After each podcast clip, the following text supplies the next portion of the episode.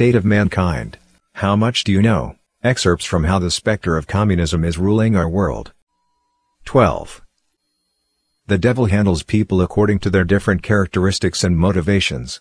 It may have them murdered or bribed, or indoctrinate them to serve as the pawns of revolution and rebellion.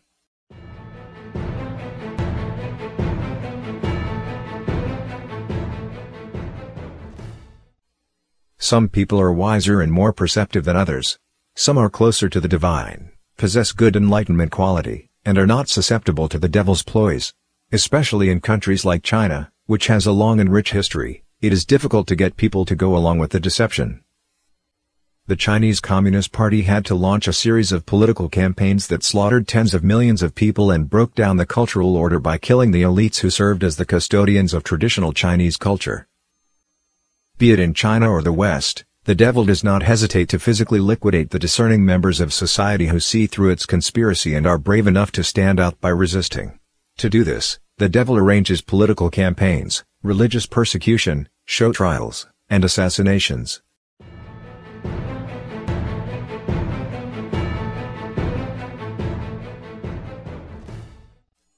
The devil enlists elites across all nations and industries. To do this, it plays to their interests and endows them with power according to how closely they follow its agenda.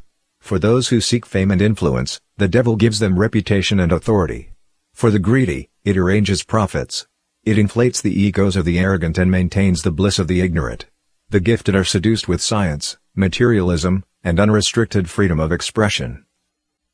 Individuals with lofty ambitions and good intentions have their ideals turned into self-glorification, making them feel the warm glow of being presidents, prime ministers, think tank scholars, policymakers, administrators, big-shot bankers, professors, experts, Nobel laureates, and the like, with outstanding social status, political influence, and vast fortunes.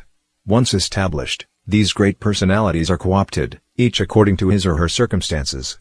In the devil's calculus, all of them are ignorant agents and useful idiots.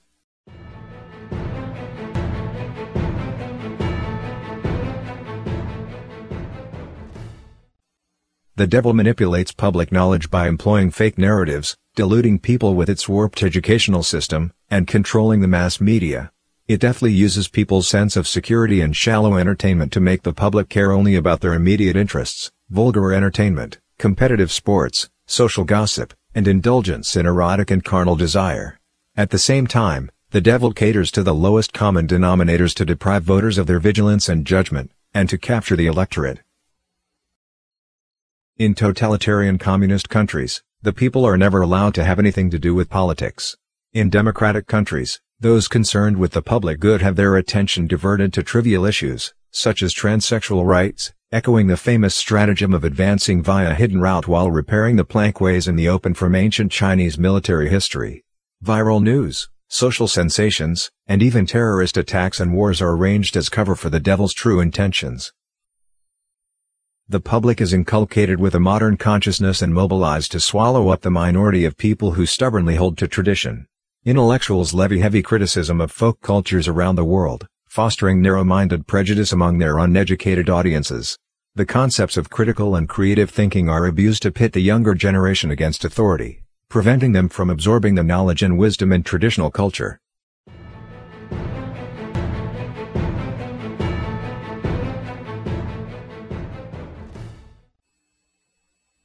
In communist countries, after slaughtering the bearers of traditional culture, the devil indoctrinated the bulk of the population to participate in revolution. After the Communist Party took power in China, it took a generation to nurture a generation of wolf cubs. They were encouraged to fight, smash, rob, and burn indiscriminately. During the Cultural Revolution, teenage girls readily beat their teachers to death. The 50 Cent Army internet trolls, who actively work on different social media in China, constantly write about beating and killing, with typical posts reading, Recover the Diaoyu Islands, even if China is rendered barren, and we would rather China be peppered with graves, than fail to exterminate the last Japanese. Their murderous sentiment is actively cultivated by the Chinese Communist Party. In the West, the Communist Party proudly hearkens to the experience of the French Revolution and the Paris Commune.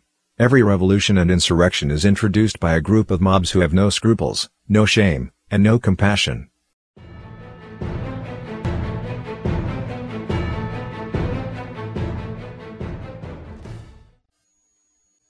The devil has arranged to have the older generation marginalized and removed from society at an accelerated pace.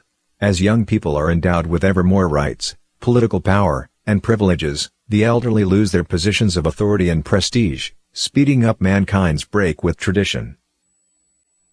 Contemporary literature arts, and popular culture are all geared to the tastes and values of the young, who are under pressure to pursue the latest trends in fashion lest they be ostracized by their peers. Rapid scientific and technological progress makes the elderly unable to keep up and adapt to massive social changes that occur as a result. The transformation of urban and rural spheres combined with mass immigration work together to alienate the elderly and estrange them from the present. The torment and helplessness of their solitude are exacerbated by the reality of modern life, where the young are in a constant state of competition and have little time to spare for their parents and elders.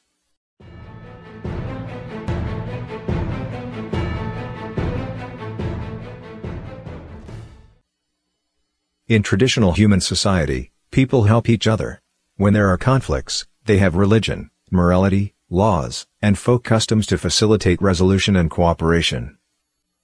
It is impossible for the devil to bring about the collapse of such an organic society in a short period of time.